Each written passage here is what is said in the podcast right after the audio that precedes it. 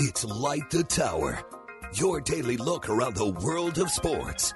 With Hall of Fame broadcaster and voice of the Texas Longhorns, Craig Way. And Horns 24 7 insider, Jeff Howe. On your live, local, and independent home for sports talk in Austin, The Horn.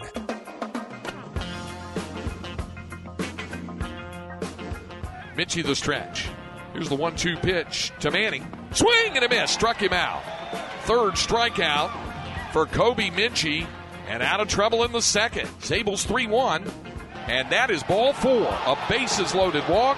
The Longhorns will take the run. Jared Thomas will trot in from third. Campbell moves from second to third. Porter Brown from first to second and trotting down the first, credited with an RBI on the bases loaded walk is Rylan Galvan, and the Longhorns take a 1 0 lead. Now from the stretch, Medrano deals the 0 1. Swung on it, a ground ball, and that's through on the left side, a base hit. Campbell scores, rounding third, headed to the plate. Porter Brown will score. Jack O'Dowd just kind of pokes it in the hole on the left side for a two run single, extending the Texas lead to 3 0. No balls in a strike to count with two outs. Minchey's pitch. Swung on, line shot caught by Powell, and that will end the inning. What a grab by Peyton Powell, snagging the line shot off the bat of Dalen Pena, and the inning is over for Texas State. Tole's pitch. Swung on and a fly ball hit to center. Coming on in a hurry. Campbell has it. The sinking liner. Another fine play made in the outfield by DC. Dylan Campbell ensures that it's a 1 2 3 inning on the mound for Heston Tole. Here's the stretch the 1 0.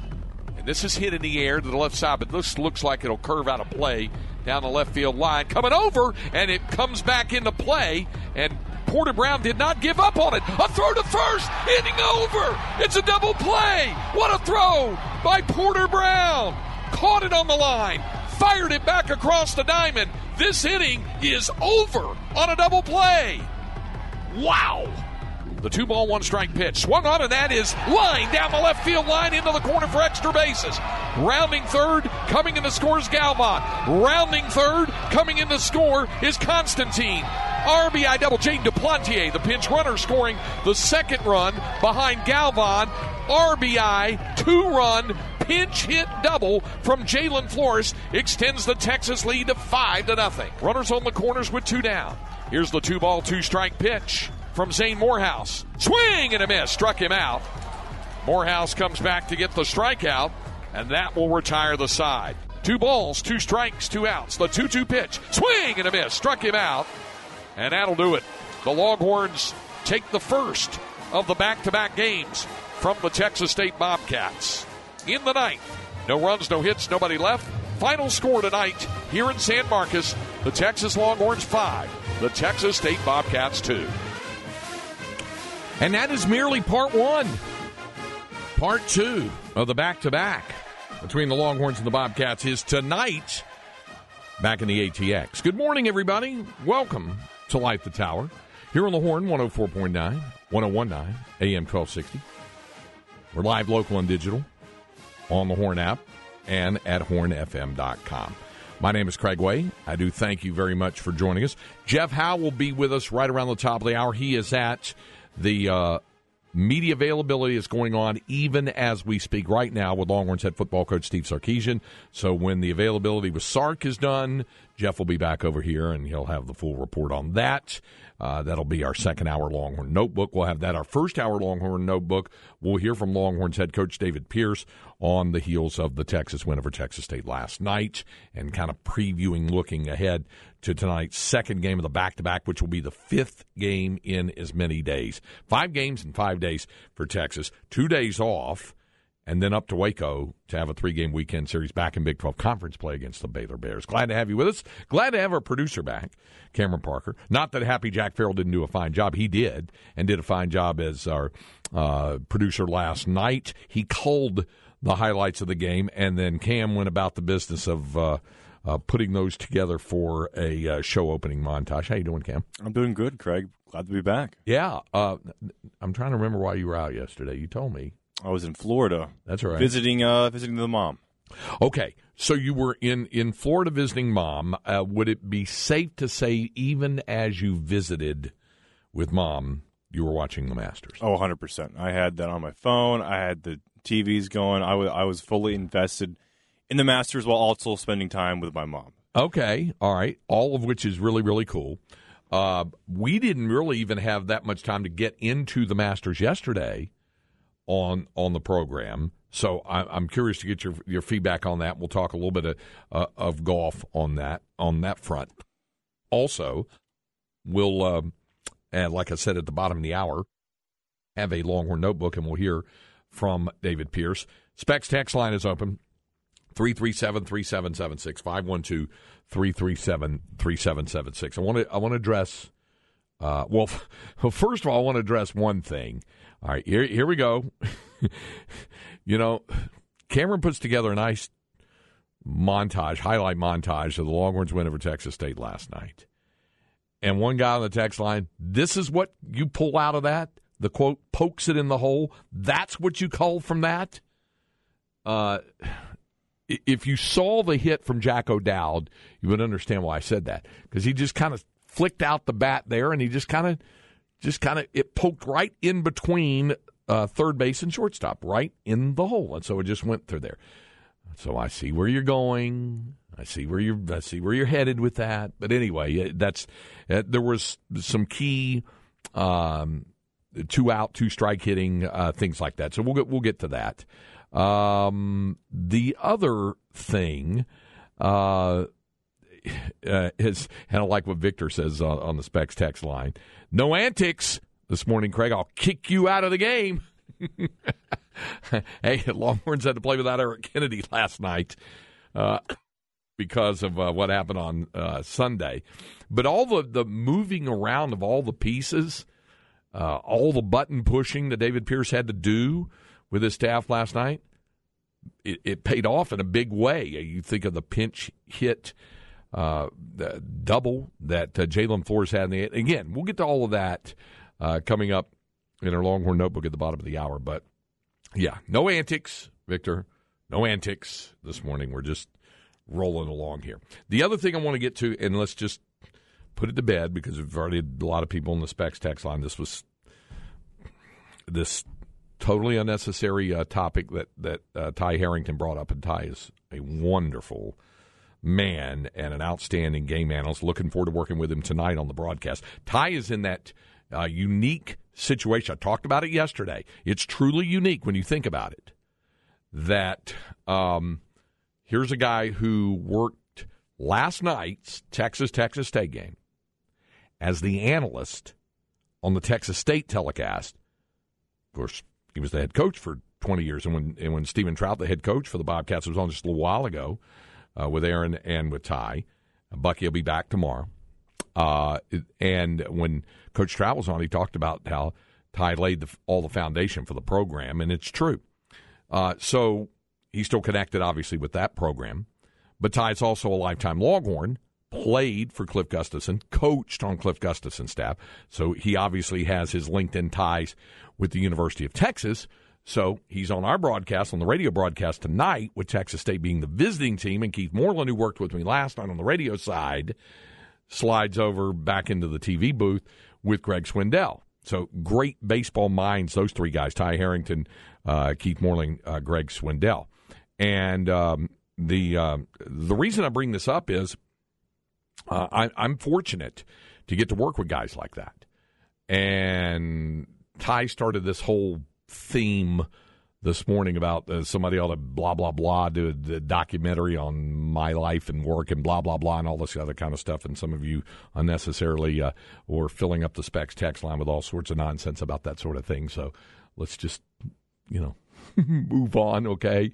Because it's not. It, it, it, I, I'm. This is not false modesty or false humility. Whatever. I'm, I'm serious when I say this. If you saw what I really did regularly, it would be nothing to fascinate you that in terms of the grind.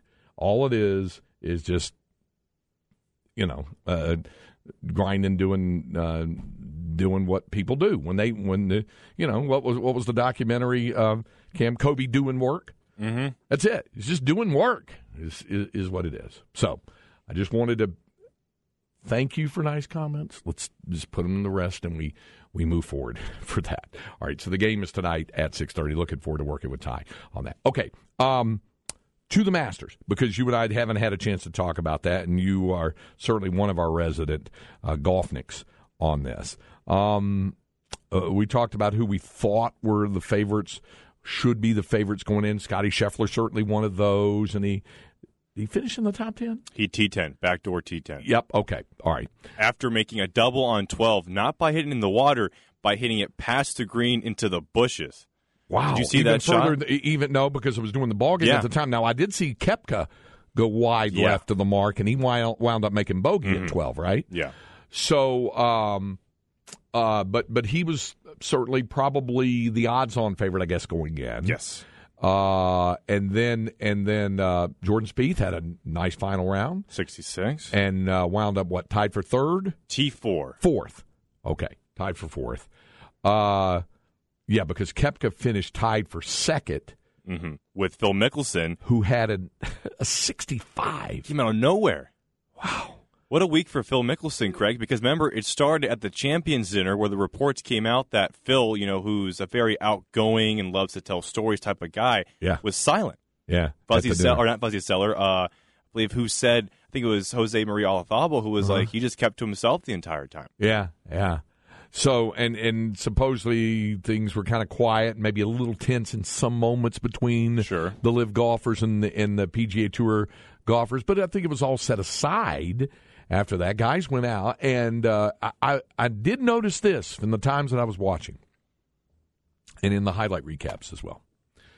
When Phil Mickelson went out there in the first couple of rounds, um, he wasn't exactly warmly received. Yeah.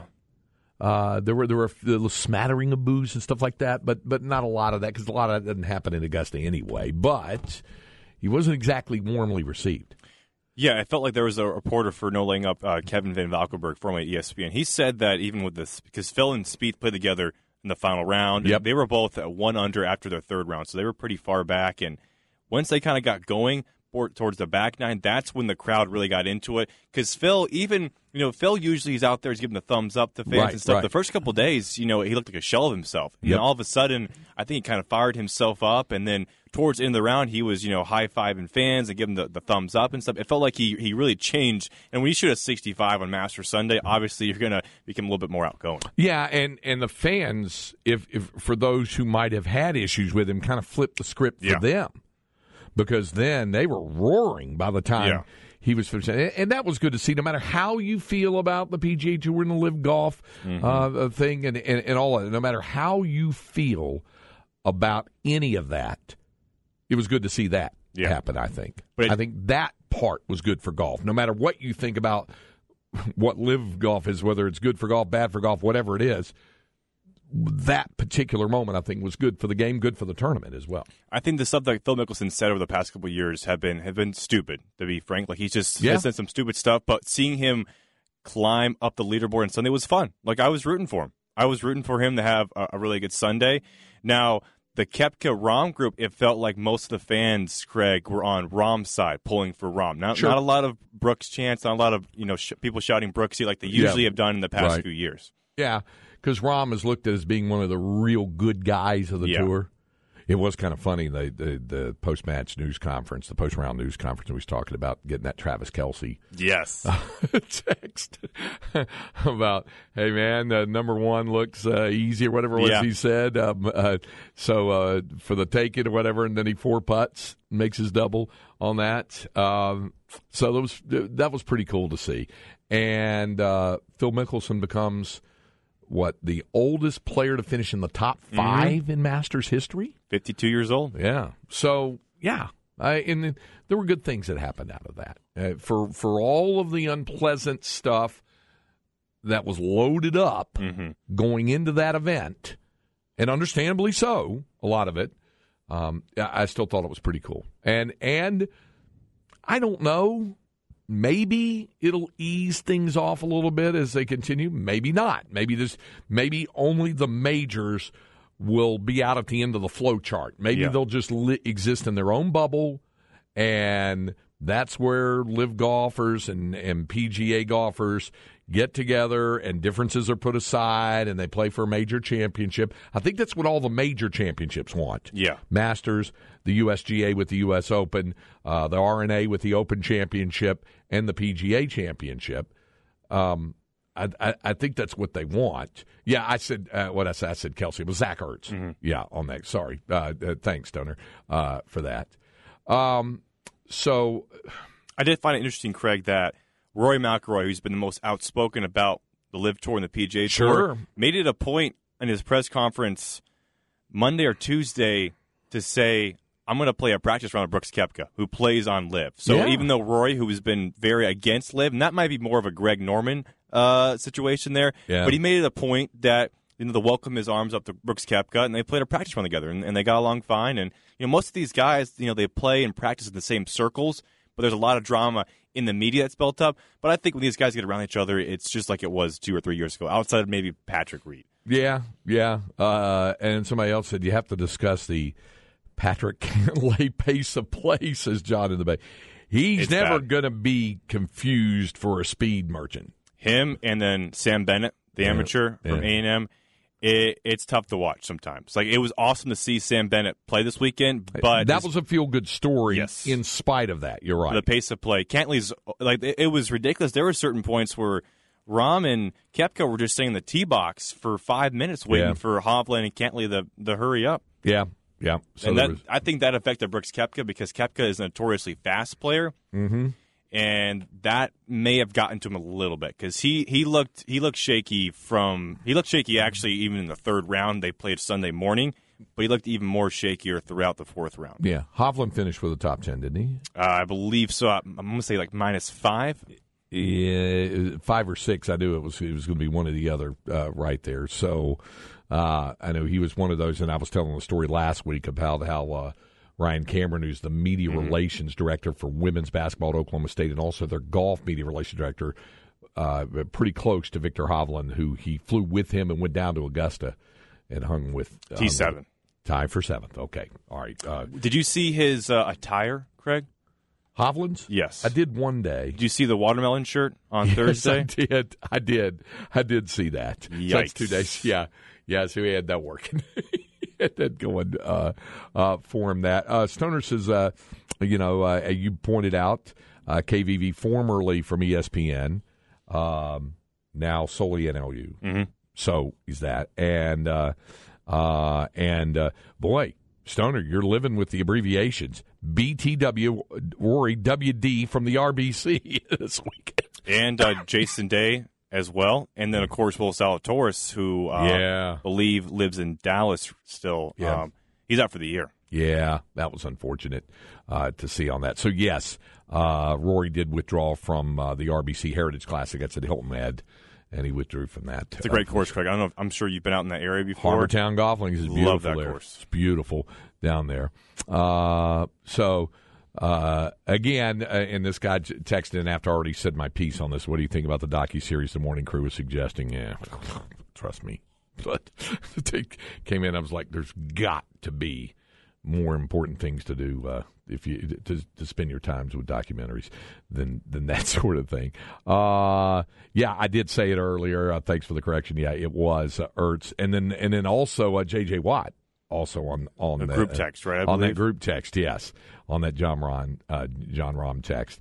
Uh, so yeah, and he channeled Seve on Thursday with Scott Van Pelt. Uh, Rom does his, "How did I four putt? I putt, I putt, I putt, and then I make a putt." Yep. So Like yeah. Jeff Howe's, uh, the, the Baylor basketball player, asking how they got out rebounded. And Yeah. well, the guy went up and grabbed the ball, brought it back down. That's the rebound. there's there's certain things where the answer is obvious. What you know what that makes me think of? One one of the uh, uh, funniest things I think I ever saw in a news conference was Bob Knight, and Bob Knight he could do some news conferences. I was I was at the one in Boise, Idaho, in 1995. The whole thing where he where he dressed down uh, the uh, media relations director from Boise State for they started the press conference without him, and you know you've bleeped this up long enough. I'll handle it from here, that kind of thing. And I think he got fined ten thousand dollars for that. Not that it mattered much to Coach Knight. Uh, but the other the, the thing that was funny was the time somebody asked the question about game face, And he's like, I don't even know what that is. What's game? And he started like scrunching up his face and doing all these different facial expressions. It was hilarious uh, when he did that about uh, uh, game face as well. And then somebody else pointed out, how about Freddie Couples making the cut at Yeah. 63 years of age, the Yeah. oldest to do that. That was, was good. And the 92 Masters champion won it 31 years ago. So, yeah.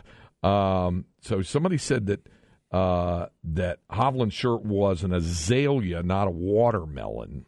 LOL. Yeah, well, I mean, it looks like a watermelon. Yeah, If- yeah, If you yeah. showed it to me, I would say watermelon over yeah. azalea. Even though it's supposed to, because it's got those pastel colors in Yeah. it, uh, like it is.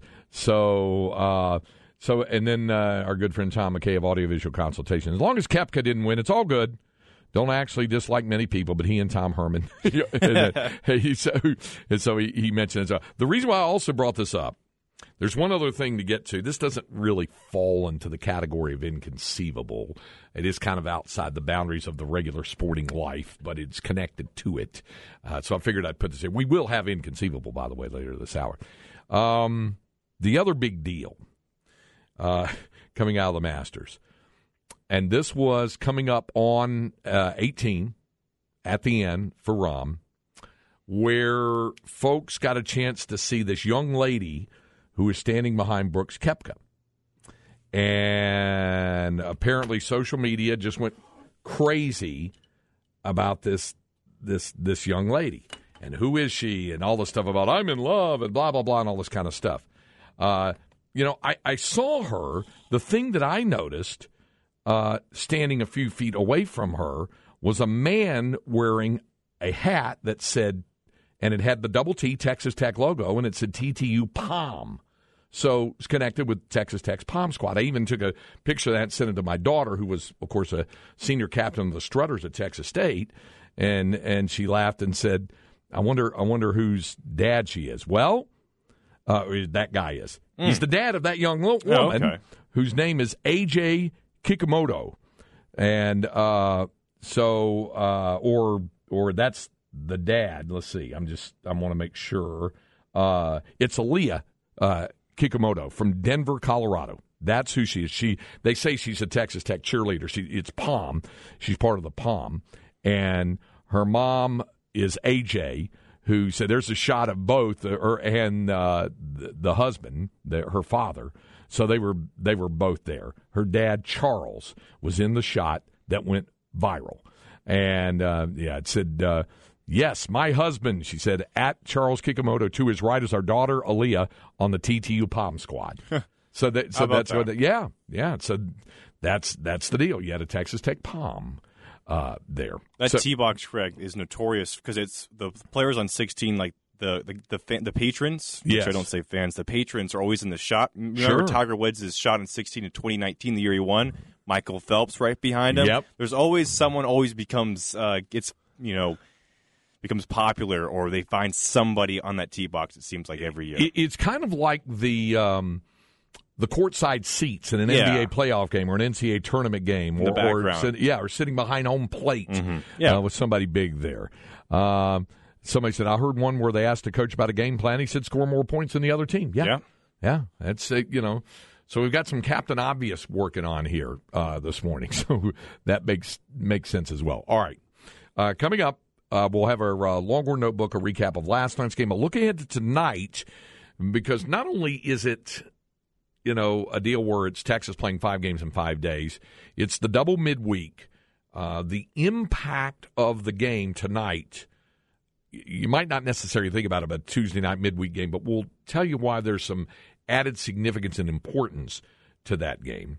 Uh, then, in addition to that, uh, coming up, we'll have uh, Inconceivable. That'll get us right up to uh, around the top of the hour. Uh, Jeff Howell will join us when we be in hour number two. We'll find out uh, what Sark has had to say about the media availability. I mean, uh, at the media availability about spring practice, heading up to the spring game, which is this Saturday, which you'll be able to hear on the horn on 104.9 FM. Now, for those of you, and I've already been asked this, you know, what happens with baseball? Texas is in Waco, obviously, for the three game weekend series against the Baylor Bears. That's a 2 o'clock game on Saturday.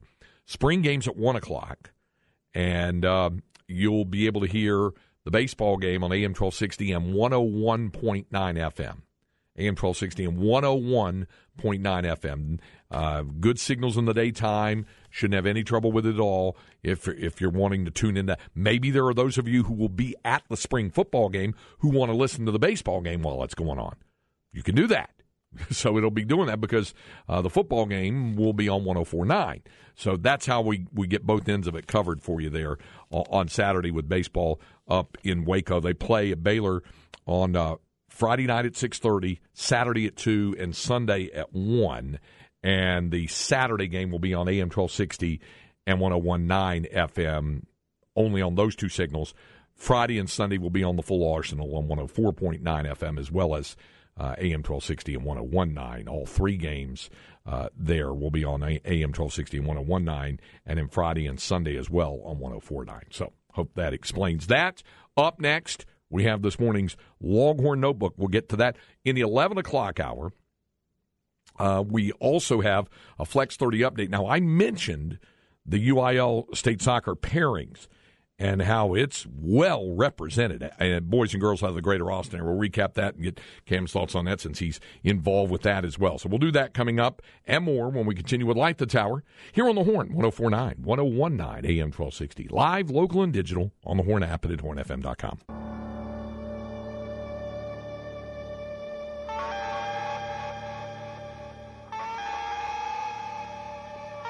Light the Tower with Craig Way and Jeff Howe.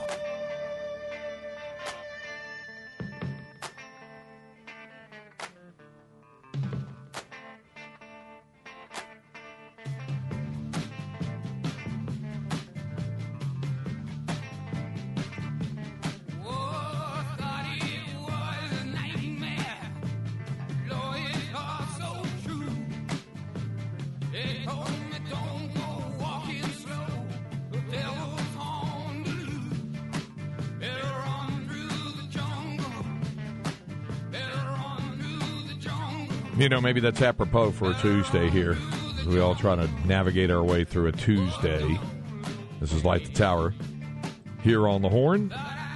Craig Way, our producer Cameron Parker, alongside Jeff Howe will be joining us uh, right around the top of the hour after uh, on upon returning from the football media availability with Longhorns head coach Steve Sarkisian. That'll be our Longhorn notebook second hour, but uh, right now it's time for Longhorn Notebook Hour Number One edition. Longhorn Notebook. And that Longhorn Notebook, in this case, being a baseball related Longhorn Notebook. Um, th- there's a couple of different things to get to about this game and the game tonight. Uh, Texas wins last night. Great crowd, great atmosphere. Um, the ballpark itself, I believe, seats in the neighborhood seats, counting bleacher seats and things like that. And General Mission and, and Ty Harrington can certainly uh, correct me on this, but I, I want to say it's like 3,200 or 3,100, right around in that area. And the official announced attendance last night, I believe, was 3,400 and uh, 25 or something like that. And I'm here to tell you there were there were a lot more people than that because you had uh, people beyond the outfield fences and that included beyond the left field fence, where there were a lot of fans that were kind of peering through that open slot there in the left field fence that were on the Texas State softball field. Now, there was one other interesting little wrinkle about that when the game was first starting. It, it was going to the bottom of the first inning. And Kobe Minchey goes out to do his warm up tosses. And they stop play before he even takes a warm up toss. The home plate umpire, Jason Millsap, and the first base uh, umpire, uh, Doug Williams, and the third base umpire, Clayton Ham. And they're in a conversation. And at first, I didn't know what it was, but leave it to an old baseball sage like Keith Moreland. He knew exactly what it was all about. Uh, and I don't know if they mentioned this, if our, our good friend Brant Freeman, who was calling the telecast, uh, on ESPN Plus, the Texas State telecast, working with Ty Harrington uh, about that. And uh, in fact, somebody had uh, yeah, somebody had uh, texted in on the Specs text line and said, When I tune into the game, I flip back and forth with volume on your broadcast on TexasSports.com and on ESPN Plus. The play by play guy on ESPN Plus sounds much older than he looks. He looks like a student, but he did an outstanding job, just like you, of course. Thanks very much. Couldn't agree with you more. Uh, Brant Freeman is an outstanding play by play guy, and uh, he, does, he handles the ESPN Plus home telecast for Texas State and I've had him sub uh, when we've needed him uh, to fill in on a couple of uh, Texas women's basketball broadcasts in the past. He has also I had him fill in on uh, UIL State baseball uh, state championship that I had to miss one year when uh, Texas was uh, playing in the super regional. so Brant is is is a fine broadcast talent and and works well together with Ty Harrington. Now I don't know if Brant and Ty mentioned this, but Keith Moreland noticed it. the what what the umpires were talking about was beyond the left field fence. There were people that were massed in on the softball field that were watching through the fence, and that was cool. And for those who couldn't get a good view of that, there were several other that kind of just kind of milled over there and made their way into that. The game was put up on the big screen in the softball field, but it presented a problem because the center field camera would show Kobe Minchey getting ready to throw his pitches with Rylan Galvan was catching last night for Texas. And it was very, very visible from the Texas State dugout. You say, well, what's the big deal? The big deal is you can see signs that way. So the umpires took note of this, made comment uh, to the Texas State dugout and said, hey, you know, that could present an unfair advantage. So they, they did. They turned off the screen and, and the game went on uh, on that. So, but my point was is that the fans had been beyond the left field fence. They were all gathered around. It reminded me a little bit of the Super Regional last year. If you remember watching on television, especially if you were there in Greenville, North Carolina, when they played East Carolina, how the fans are stacked rows deep beyond the outfield fence. So I knock my microphone to the side, waving my hands because I do talk with my hands a lot. Um, and fans were massed in several rows behind the outfield fence, all the way around from the left field foul line all the way to the right field foul line, several rows deep. It was quite a sight to behold in Greenville last year where they had that. I mean, you talk about a home field advantage. That was pretty cool. And for Texas to be able to overcome that and win that super regional made it all the more uh, impressive. Uh, but they had fans beyond. They kind of reminded me of that. Those who were able to gather beyond that left field fence, down the right field line. Uh, you know, I know Aaron Hogan was hanging out by the caboose down there. Uh, somebody sent me a camera shot of of uh, of E. Hogan standing there by the rail. It looked like he had a Bud Light in his hand, and he was, of course, of course. he was watching watching the action uh, there. So uh, it was a great environment, a great house and and a sellout and all that uh, sort of thing. And, and by the way, somebody else uh, said uh, Freeman gave you and all the radio crew a shout out last night on the telecast. Like I said, they're good good guys, and and Brant Freeman is a, a tremendous broadcaster, and um, uh, he'll he'll be doing Texas State softball uh, tonight. Clint Shields handles the radio calls for Texas State baseball, and Clint will be calling the game tonight, and um, Brant, because he has the softball duty, won't be able to work with on the broadcast. So none other than Bill Schoening. How about that? We'll, we'll step in. So I'm looking forward to seeing William Joseph Schoening over at UFCU Disch Field this evening when they play. All right, so the Longhorns, you know, they get the uh, Kobe Minchey walks out there. This is a guy. It's a fascinating story, by the way. Uh, I think so, anyway. Uh, Kobe is the son of a uh, former, albeit brief, former major leaguer, and who played in Japan in the Pacific Rim, Nate Minchey, who is from the greater Austin area and graduated from Pflugerville.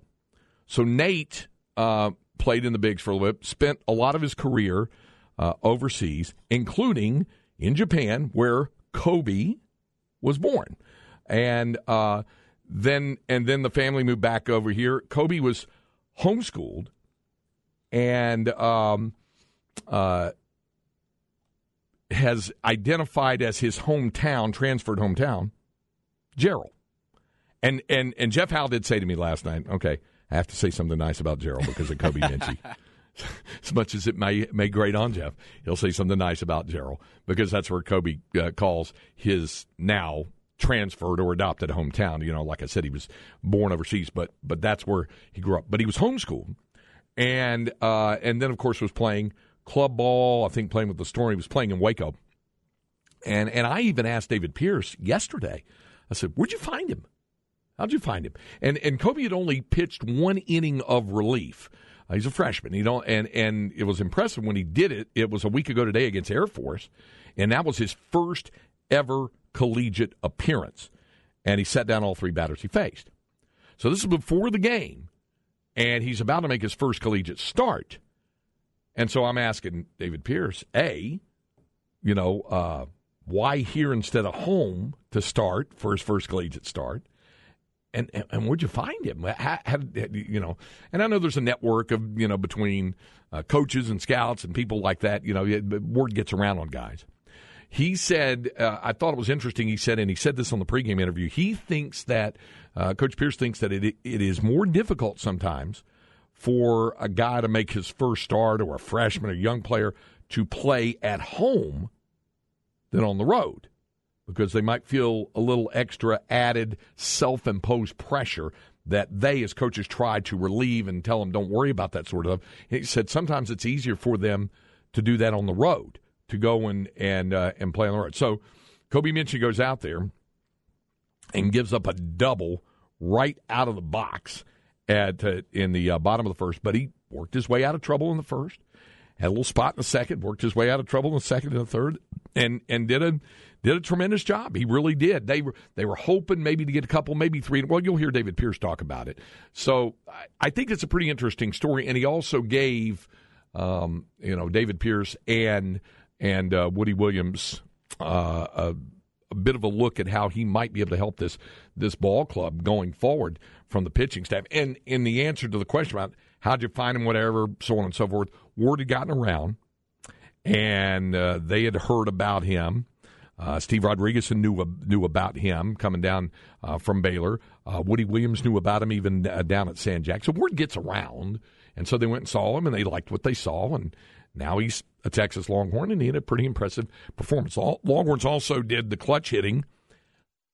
Jack O'Dowd had that uh, two out hit. Yes, he poked it through the hole on the left side. I'm going to stick with that. He did.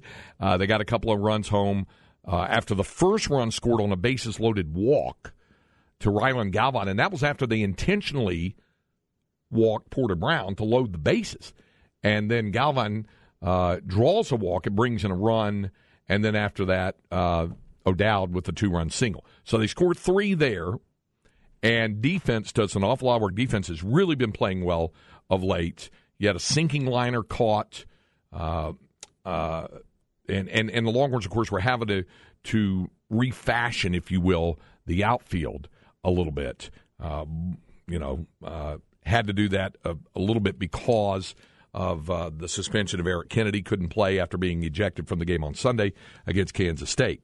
So Dylan Campbell moved from right field to center field, and Ace Whitehead started in right field. Now, Ace, or Boogie, as his teammates know him, is going to get the start on the mound tonight for Texas. But uh, he started last night in right field. And then there were other substitutions made as the game progressed as well. But there was a nice catch uh, by Dylan Campbell in a sinking liner, and then Porter Brown makes one of the best defensive plays they've made the entire season. Uh, if you were listening to the highlight montage, you heard me say, ah, it's probably going to curve out a play. He runs it down in the corner, turns around, and fires a strike all the way back across the field, and they get it to first and double off um, Jose Gonzalez to end the inning. Turns out to be a double play. It was a huge play in the game. So they had that defense. Heston Tole did a tremendous job in his three innings of relief. Chris Stuart uh, looked good until he got in a little bit of trouble after one and two thirds inning. Zane Morehouse, hey, they call him Nightmare. It works both ways. Zane gave up a triple to the first guy, but the kid, as as Keith Moreland pointed out, the kid is sitting dead red fastball on the first pitch and drives it to the to uh, the center field wall. So two inherited runners score. That made it five to two. But then Morehouse settles in. He gets a strikeout at the end of the game. Works a one, two, three ninth, and that's in that. That's that. So all of that uh, on the mind of head coach David Pierce when he visited with Keith Moreland after the game. I love games where everybody in your club gets involved. And uh, this is another one of those games where everybody got involved. I thought Kobe was good, start the game. I thought you got a really good. Heston did a great job, and then Chris really, that's the best we've seen him in a while. And then you got guys coming off bench getting big hits. It was just a team victory. Yeah, you know that's what this team is really becoming. I mean, never knew what we were going to get out of Minchey. We were hoping two solid, maybe three, and he was outstanding. And Heston did his thing, and you could always rely on him. And you're right. I like what we saw from Chris. If things stay elevated above their swings, it really helps. But uh, and Zane does his job, but you know, it's fun to see. I got a lot of confidence in Jack O'Dowd, but I'll tell you this: the matchup was so crazy, the 476 versus like 050. So it made all the sense in the world right there with some guys that can fill in defensively too. We don't ever want to give up defense, but I just like our options right now and when you can include guys, it keeps everybody hungry, and it's it's good for our team.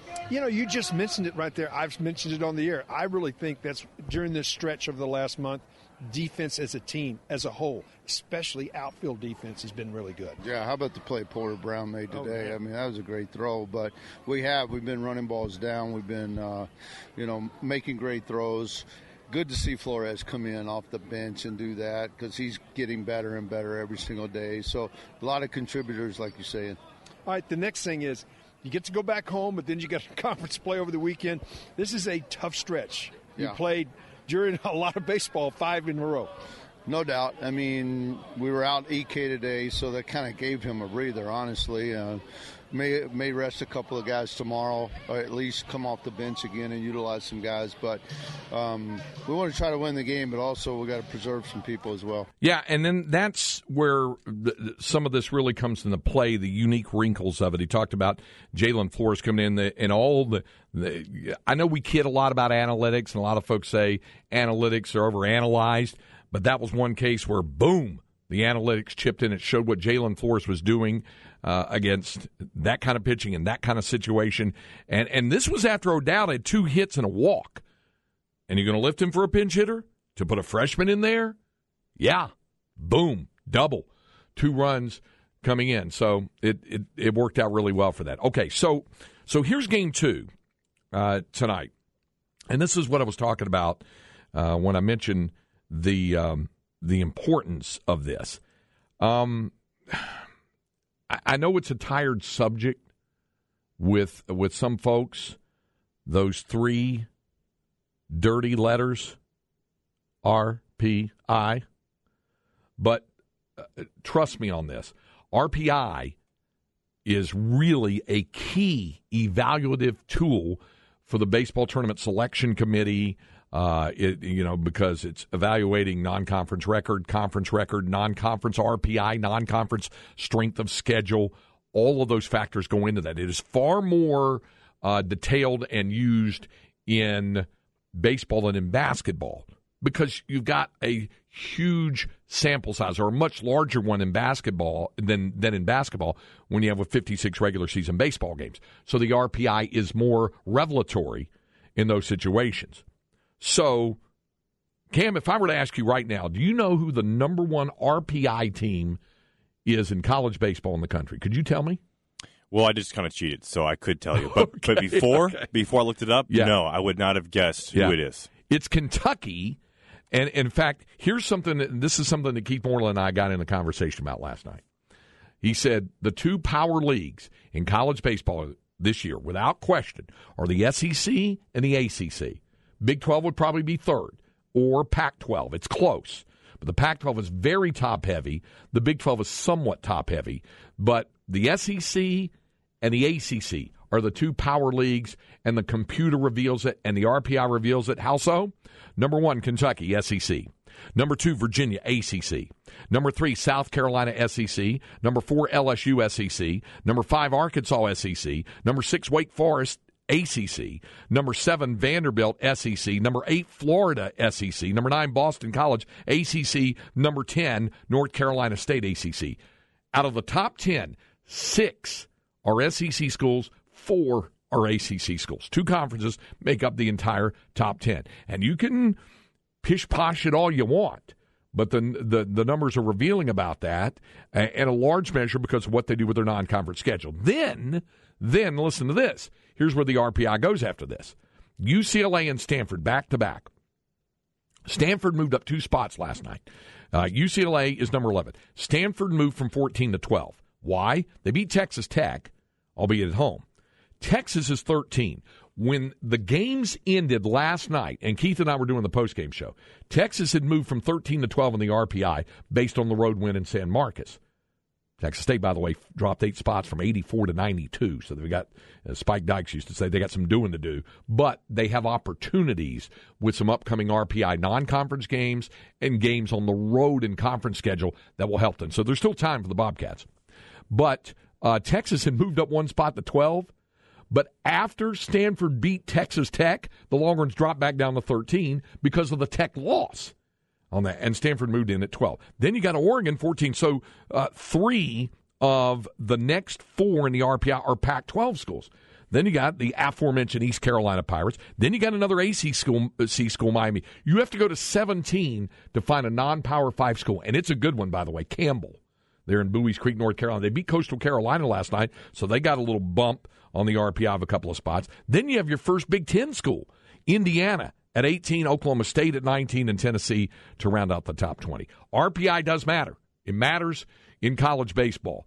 And uh, that was why. It, and, and even though Texas State dropped eight spots for losing to Texas last night, it was a home game, and that's where they're getting punished as much as anything. If they win tonight, and this is what I meant about the importance of this game, Texas may get a little bump or, or maybe not a bump at all, whatever, for winning a home game tonight against Texas State in the computer.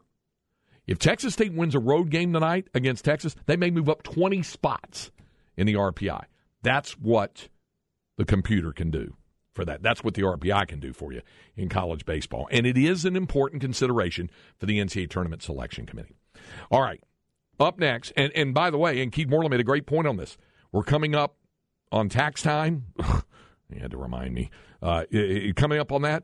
But right around there, around the 15th of April, that's where you can really start – to pay a lot closer attention to regional projections and RPI and strength of schedule and things like that. Once you start getting into mid April, because you're six weeks away at that point from the selection on Memorial Day being revealed. And you're locked into your conference, but you still have those Tuesday and sometimes Wednesday midweek non conference games, and they can factor into it. All right, up next inconceivable before we close that hour number one here on Light the Tower on the Horn, 1049, 1019, AM 1260, live local and digital on the Horn app and at hornfm.com. From the UBEO Business Services Studios, you're listening to KTXX FM and HD1 BK, KTAE AM Elgin, K270CO Round Rock. Craig Way and Jeff Howe light the tower. Inconceivable! Inconceivable! Inconceivable! Inconceivable! You keep using the word. I don't think it means what you think it means. Okay, it may be inconceivable, but, but it is conceivable to be joined now by my co-host, the pride of Northwest Williamson County, and a proud graduate of Florence High School. You know him best for his outstanding work at Horns 24-7. Back from the Sark. Might help if I plug my headphones in. Always helps help, helps on that. And Jeff will have the full breakdown of uh, what Sark had to say coming I'm gonna up here try in to, number two. I'm going to try to piece this out because I feel like Yeah. I get a little scatterbrained during these things. So I'm going to try to. There's a lot coming at you. The, try to narrow the focus. A lot here. of stuff coming at you there. Uh, there was a lot of stuff coming at folks when I was going with the RPI. And someone, hey, it's a fair question asked on the specs text line. What is RPI? You know, when it comes to questions like that, and this is no disrespect to the texter, um, I once heard it said about somebody who was dealing with upper management said, you know, I, I either need five minutes or five years because nothing in between is going to do either of us any good. I, I'll, I'll try to make it as brief as possible. RPI ratings percentage index, and it basically measures your wins, your home wins, your road wins, uh, your road losses, your home losses, uh, the uh, neutral game site games, the other teams, and it's and it's an algorithm that places values on all of that, and then it spits out a ranking on that. And that's why I said it was unusual that Texas actually moved up one spot when the game ended from 13 in the RPI to 12 by beating Texas State. It was a road win. But two hours later, when Stanford rallied back to beat Texas Tech, because they beat Tech, that affects Texas as an opponent. The Longhorns drop back to 13. That's how instantaneous it is on that. So it does, it, it does say that. All right, there's let's uh, now that I've spent enough time on the RPI, we can spend some time uh, with uh, inconceivable and uh, and some topics that might matter. Um, here's another um, airline horror story which Jeff loves the airline horror stories, especially when it comes to lost luggage. You said you have been a victim of that before, right? You no, don't jinx me. Oh, that's right, because you've been you've been lucky. if I lose a bag on my next trip, um, you're coming after me. Yes, I understand that. Just like Chad Hastings is going to kill the next artist he mentions when he shouldn't. It's true. Yeah. It's true. Um, so, um, a uh, a gentleman related in a, a, the a craziest experience he had with Frontier Airlines. See, there's your first problem. Well, anyway, uh, during a trip from Denver to Hartford, he explained when he got to the airport, he had a personal bag for the flight, and he paid to check a bag. Okay, he said that when he checked his bag and he went through security at the airport, everything was fine. But once he got to the gate, the airline workers started looking at the passengers' personal bags. Quote, they line us all up and they're like, we're checking everyone's bag size. And it wasn't just like a little normal check. Someone tried to take a phone out of a bag and they're like, nothing in your pockets. What? Uh, he explained that when someone tried to put on a jacket, the airline worker said no and claimed that each person could only have one jacket. He explained that people continued to put bags into the baggage sizer, which is used to determine if personal items can fit on the plane or not. When people had bags with straps hanging out, he alleged that workers told him, sorry, items can't fit on the plane. And according to Frontier's official site, each traveler is allowed one personal item on the plane, which has to be 14 inches high by 18 inches wide by 8 inches deep, including handles, wheels, and straps. If the items are not this size, you're going to be charged an additional cost during boarding. Passengers can also check bags or have a carry on bag when they board for an additional cost. In his video, which was where else? TikTok. He uh, Cole explained that the workers proceeded to examine passengers' luggage before they sent them to the counter to check. They sent everyone to the counter. People were like filming it. Some people were crying because they were being such sticklers, and people's bags were like actually fitting in the baggage sizer there. So he said the TikTok user said that when he saw this, he put on his jacket and threw away some stuff before putting the bag in the sizer. He claimed that when an airline worker told him his bag still didn't fit, he asked to put it in the bag sizer again. In response, she said no. She wouldn't let him put it in. From there, he claimed he sneaked out of the line emptied more stuff out of the bag. When he got back to the line, he said he got the bag to fit the sizer because the airline worker was quote unquote dealing with someone else. So he was able to grab the bag and take it on the plane with him. He continued to say he asked a flight attendant for a bandage for a cut when he got on the plane. The flight attendant said no. he later got a bandage from a different flight attendant. Angry airline. So uh, it happens, you know. Um, okay, I'm glad you're here for this next story there's two areas in my life where I've learned the hard way yeah. to not be frugal. Yeah. Just pay the extra money when you're flying. Check the or bag. traveling period.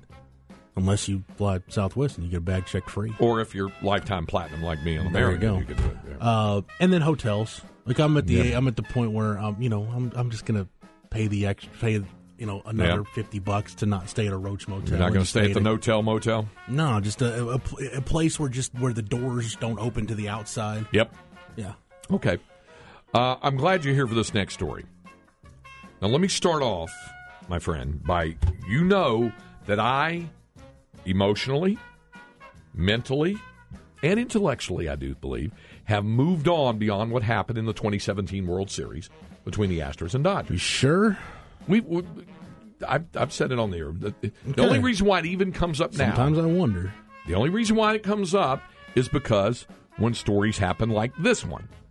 Um, have you seen this story uh, with regard to Evan Gattis? Yeah. Okay. Um, of course, Evan Gattis joined the Astros ahead of the 2015 season, spent four years with the team, primarily a DH made a quip about the team being shut out by Yu Darvish despite knowing what pitches he was throwing, and was later asked about a key moment in Game 7 of the 2017 ALCS, his go ahead home run in the fourth inning off CC Sabathia, in a game the Astros eventually won 4 to nothing. Uh, that homer was the only hit he had during the series, but it was the most significant moment in what was an otherwise stellar postseason. But he tweeted, craziest thing about the cheating year is facing a guy like Yu, Darvish, and getting shut out knowing what's coming. That's some refreshing honesty. I mean, at this, at this point, you know, you it, it, you've been punished for it, right? Yeah. As an organization, so why not just unload? Like, you know, if you're if you're Eric Dickerson, right? That's why that's why I've never understood the Eric Dickerson thing, like why he's so reluctant to be forthright. Which I actually think in recent years he's he's mentioned something about it. yeah. Your alma mater's already been given the death penalty. Like they, they Yeah. can't retroactively do anything What's worse done is than done. what's happened. You can tell how you got the gold trans in. Actually, got that from Aggie boosters, right. and didn't go there. So uh, anyway, the rate, like I said, I moved on with it. I made peace with it a long time ago, but I thought it was funny that Evan Gattis Yeah. tweeted about that. So that's why I, that's why I was glad you were here uh, for that. Okay, um, this is something you like because it's wildlife. Uh, it's fish. Sometimes you say you're neither fish nor fowl, and some you're definitely fish on this story. A teenager, South Carolina, fishing for a what we say back in North Carolina, striped bass, which striped or striped, you know, Yeah. we say striped, a striped bass in South Carolina, hooked in what he called a once in a lifetime fish.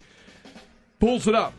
Yeah, it wasn't a striper. South Carolina Department of Natural Resources confirmed the fish was a South American pacu. Do you know what that is? No. It's the cousin of a piranha. Oh. Yeah. Uh, Drew Patrick, a 15 year old angler from Anderson, South Carolina, landed this invasive fish, is a regular on Lake Hartwell. And I've been to Lake Hartwell, it's a huge lake. Uh, and he said, I try to fish in Hartwell every week. My family striper fishes. I've been fishing since I can remember, and I've always had a special place for my heart. Now it has an unforgettable. Look at it. Look at that, that, that big fella there. Dang. Yeah, it's he's a cousin to the piranha.